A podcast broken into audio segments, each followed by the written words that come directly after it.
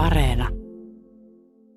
Lusu oli semmoinen, oli tosi, tosi lempeä ja huumorintajuinen mies, että just vaikka, vaikka hän välillä hermostuki, että kun oli semmoinen äkkipikainen, niin ikinä meille lapsille ei tullut semmoinen olo, että nyt isä on meille vihanen, vaan me vaan katsottiin, että no, tossa se, tossa se vähän hiiltyy taas, mutta kohta se rauhoittuu.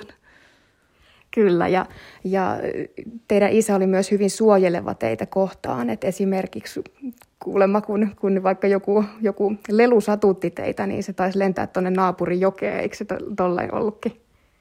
Joo, kyllä. Että sitten kaikki hävitettiin, mistä tuli isälle semmoinen olo, että tämä voi olla lapsille vaarallista. Ja sa- samoin joskus, joskus muistan, että olikohan se sisko, kun satutti vähän itseään jonne kuntosalilaitteeseen, niin sieltä lähdettiin sitten kyllä tosi äkkiä pois. Joo. Ja vaikka hän olikin tämmöinen ammattirikollinen vuosikymmeniä, te olitte pieniä, pieniä lapsia. Lusu piti aika hyvin työt poissa täältä perheelämästä ja kodista, ja te lapset ette tiennyt teidän isän elämän tällaisesta rikollisesta puolesta. Ja ilmeisesti silloin, kun Lusu oli vankilassa, niin senkin selittämiseen käytettiin vähän luovuutta, eikö näin olekin? Kyllä, joo. Sitten, sitten silloin, kun isä oli vankilassa, niin kerrottiin, että isä on siellä töissä, että se on se lelutehdas ja sitten isä antoi meille leluja, kun käytiin siellä tapaamassa, että mä en oikein tiedä, tiedettiinkö me ollenkaan, mitä rikollisuus on silloin lapsena, että se oli meille ihan vieras käsite. Missä vaiheessa tämä sitten tuli ilmi, että isä onkin ollut rikollinen? Se tuli sitten isän kuoleman jälkeen pikkuhiljaa. Kaverit alkoi koulussa puhua, että – mitäs kun he on kuullut tämmöisiä juttuja, että, että teidän isä oli, oli rikollinen ja aluksi ei meinattu uskoa, mutta sitten kun niin moni alkoi puhua, niin sitten me uskottiin, että näin, näin se on sitten ollut. Minkälainen se on ollut se, se hyväksymisprosessi tässä, että se on varmaan ollut kuitenkin, no varmaan herättänyt tunteita teissä kaikissa lapsissa, niin miten siitä sitten tavallaan pääsi yli siitä järkytyksestä? Vai oliko se järkytys ylipäätään? Itse asiassa ainakaan niin kuin mun kohdalla, en, enkä usko, että sisarustenkaan kohdalla se olisi ollut mitenkään järkytys. Et vähän siinä niin kuin miettii, että aijaa, okei, no se onkin ollut semmoinen, mutta ei se, ei se sitten, kun se oli kuitenkin samalla tavalla isä meille, niin ei me sillä hirveästi mietitty sitä, sitä rikollisuutta. Teillähän kävi täällä, täällä kylässä todella paljon ihmisiä ja, ja osa heistä oli just näitä tämmöisiä teidän isän rikollisia kavereita. Tässä talossahan on myös esimerkiksi semmoinen selli, minkä, minkä Lusu oli rakentanut ystävilleen semmoiseksi yöpymispaikaksi, että olisi vähän kotoisampi olo. Minkälaista ka- tämä kaikki oli lapsen näkökulmasta? Niin, se oli, se oli meille niin kuin normaalia, että ei me jotenkin osattu ikinä esimerkiksi tota, tota meidän alakerran putkaa, niin ei me osattu ajatella, että kellään muulla ei ole sellaista, että ja kaikki, ketä täällä kävi, täällähän kävi ihan hirveästi väkeä näitä isän ystäviä, niin ne, ne oli aina meille, meille ystävällisiä ne, ne miehet ja ei niin kuin, että me ei ikinä jäänyt mistään semmoista negatiivista fiilistä, että, että meitä aina kohdeltiin hyvin, kävi täällä ketä vaan. Ja jotkuthan teillä tuli siis todella läheisiksikin, esimerkiksi tämä Lauri Johansson, joka on tota, sun pikkuveljen kummikin. Joo. Joo, minkälaisia hyviä muistoja teillä on, on näistä, näistä, näistä Lusun kavereista ja, ja niin kuin millä tavalla nämä oli osa teidän elämää? Joo, eli ju, just tämä, niin kuin, niin kuin on Latesta tässä meidän kirjassa kertonutkin, niin hän oli meille semmoinen niin kuin leikkikaveri. Et Late tykkäsi ihan hirveästi niin kuin leikkiä kaikilla meidän leluilla että välillä oli silleen, että hyvät päästiin itse leikkimään, kun late leikki niillä vielä enemmän. Ja tota, jotenkin tuntuu tänä päivänäkin, kun mä näen lateen, niin hän on semmoinen vähän jotenkin lapsenmielinen. Tultiin sitten hyviä juttuja ja Mörri taas oli enemmän just semmoinen isällinen, että hän työnteli meitä vaunuissa ja antoi kiikussa vauhtia. Ja, et tuntui, että ne, ne tota, isän kaverit, ne oli niin kuin meitä varten, että et, et aina saatiin leikkiä ja tehdä kaikkea kivaa heidän kanssaan. Ja lapsuudesta nyt olette kasvaneet aikuisiksi ja ilmeisesti teillä on kuitenkin jonkunlainen kontakti ja side heihin edelleen.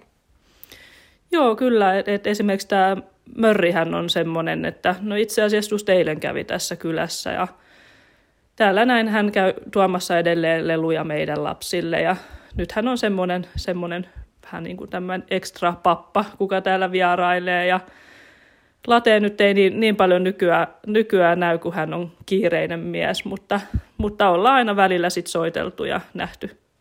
Jos mennään takaisin tuonne Ysärille, niin mm. mietitään vaikka tätä taloa, tähän on täynnä muistoja, niin mitä tulee päällimmäisenä mieleen, jos vaikka astelet tänne, tänne taloon sisään, niin minkälaisia hyviä muistoja tämän talon elämästä on jäänyt sulle? Minusta noin viikonloput oli hirveän kivoja aina. Meillä oli semmoinen perinne, että naapurit kävi hakemassa tuolta ja välillisäkin tuolta noin toripossoja ja sitten tultiin kahvittelemaan tähän keittiöön ja tota, aina oli semmoinen niin kuin hyvä, hyvä tunnelma täällä näin ja kaikenlaista kivaa on ollut. Sähän olit vasta seitsemän, kun te kaikki neljä lasta menetitte teidän isän ja Osmo Lusu Alkvist murhattiin lähes tasana 27 vuotta sitten täällä Tavastilan kodissa ja te olitte kaikki paikalla myös silloin. Tehän palasitte sitten äitinne kanssa asumaan tähän taloon jo seuraavan kuun aikana ja päätitte tehdä tästä vähän semmoisen ilosten muistojen kodin, ettei tänne jäisi semmoista, semmoista surua ja ahdistusta vellomaan. Niin miltä tänä päivänä tuntuu olla täällä? Niin, tämä on vähän semmoinen, niin kuin, se oli, se oli tosi, tosi vaikea tehtävä, niin kuin, että, että tulee tänne ja ei, ei niin kuin ajattelisi negatiivisia asioita. Mä oon oikeastaan tuntuu, että melkein vasta tämän kirjan myötä mä oon ihan tietoisesti alkan muuttaa näitä mun ajatuksia tästä paikasta, että mä yritän kaivaa kaikkea hyvää, mitä täällä on ollut. Että vaikka se olikin kamala se meidän isän kuolema, mutta kun sitä ennen oli niin paljon kaikkia hyviä asioita, mitä täällä tapahtui, niin pitäisi ajatella vaan positiivisesti. Silloin vuonna 1995 teillehän ei oikeastaan annettu minkäänlaista kriisiapua. Mm. Vaikka, vaikka olitte nähneet kauheita asioita ja olitte, olitte todistaneet isänne kuolemaa käytännössä. Mutta tänä päivänä sä oot itse terapeutti. Joo. Mikä on se polku siitä seitsemänvuotiaasta sinistä siihen siniin, joka sä oot nyt tänään?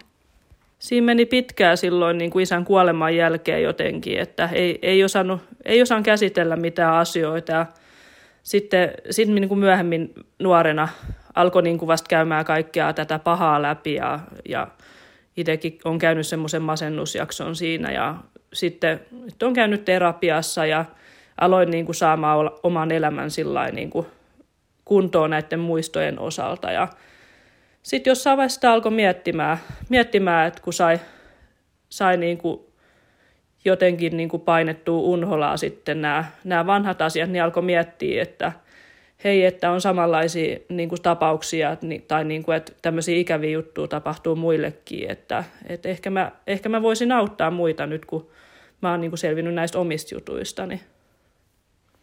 Ja siitä se sitten lähti noin puolitoista vuotta sitten sulla oli haaveena kirjoittaa kirja sun isän elämästä. Onhan se, on se hyvin värikäs ollutkin. Mm.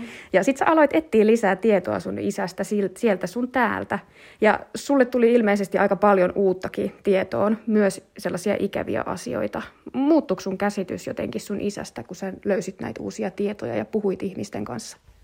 En tiedä muuttuko varsinaisesti, vaan oikeastaan kun mulla oli, mulla oli se vaan se niin kuin lapsen näkökulma siitä meidän isästä, niin se enemmänkin se vaan niin kuin täydentyi, että mä sain ihan hirveästi lisää uutta tietoa ja et tota, et, et tietysti nämä kaikki, kaikki nämä huumekuviot ja tämmöiset, niin kyllä mua niin kuin harmitti ne, mutta mut ne nyt oli mulla jo tiedossa. Sitten sit toinen oli, mikä, mikä kanssa harmitti, että se miten, miten meidän isä oli sitten kohdellut mun äitiä huonosti ja jotain muuta, muutakin naisia, niin se oli vähän semmoinen ikävä juttu. Pysyykö sun käsitys kuitenkin sitten sun isästä samana, että jos me pyytäisiin sinua nyt kuvailemaan, että minkälainen sun isä oli tälle yleisestä näkökulmasta, niin miten sä muuttaisit sitä lausuntoa? Edelleen samalla tavalla koen, että oli, oli hyvä isä ja ja tämmöisiä mä kuulin jo silloin aikoinaan, että moni sanoi, että meidän isä oli herrasmies ja semmoinen kohtelias, niin nämä asiat ei niin kuin muuttunut mihinkään, että päinvastoin ne vahvistui tuossa noin, kun mä haastattelin ihmisiä kirjaa varten.